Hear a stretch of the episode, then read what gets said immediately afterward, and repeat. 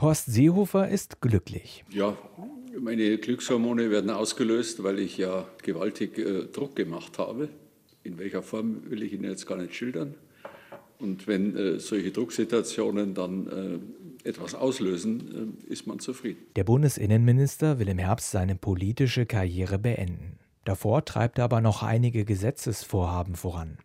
Bundespolizei, Verfassungsschutz, Demokratieförderung, dazu soll es bald neue Gesetze geben. Viel Zeit bleibt allerdings nicht.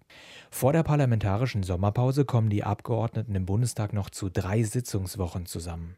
Was sie in dieser Zeit nicht beschließen, wird kein Gesetz mehr, denn der neue Bundestag fängt im Herbst wieder bei Null an. Politikwissenschaftler sprechen von Diskontinuität. In der Praxis führt das dazu, dass in monatelang brachliegende Gesetzesvorhaben plötzlich wieder Bewegung kommt, wie der SPD-Innenpolitiker Uli Grötsch sagt. Man merkt schon auch, ähm, dass so manche Spielchen, die äh, oftmals gespielt werden bei Verhandlungen, jetzt nicht mehr gespielt werden, eben weil das Ziel in Sicht ist. Ein beliebtes Spiel, politische Tauschgeschäfte. Gesetze, die sachlich nichts miteinander zu tun haben, werden miteinander verknüpft. Nach dem Motto, wir stimmen eurem Lieferkettengesetz zu, dafür bekommen wir das Unternehmensstrafrecht. Erleichtert werden solche Kompromisse offenbar durch die Corona-Pandemie. Wie ein Abgeordneter aus der Unionsfraktion sagt, werde momentan ja ohnehin viel Geld ausgegeben. Für die verbliebenen drei Sitzungswochen seien noch gut 20 Vorhaben geplant. In den Büros der Abgeordneten stapeln sich Gesetzesentwürfe und Änderungsanträge.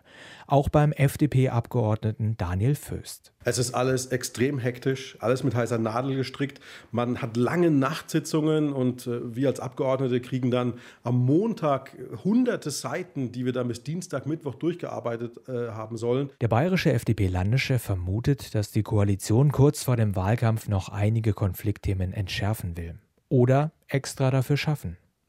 Das Tempo führe aber dazu, dass sich die Abgeordneten kaum noch inhaltlich mit den Vorschlägen auseinandersetzen könnten. Gesetze müssen nicht beschlossen werden, damit ich den Koalitionsvertrag abgearbeitet habe, sondern Gesetze müssen ein Problem lösen.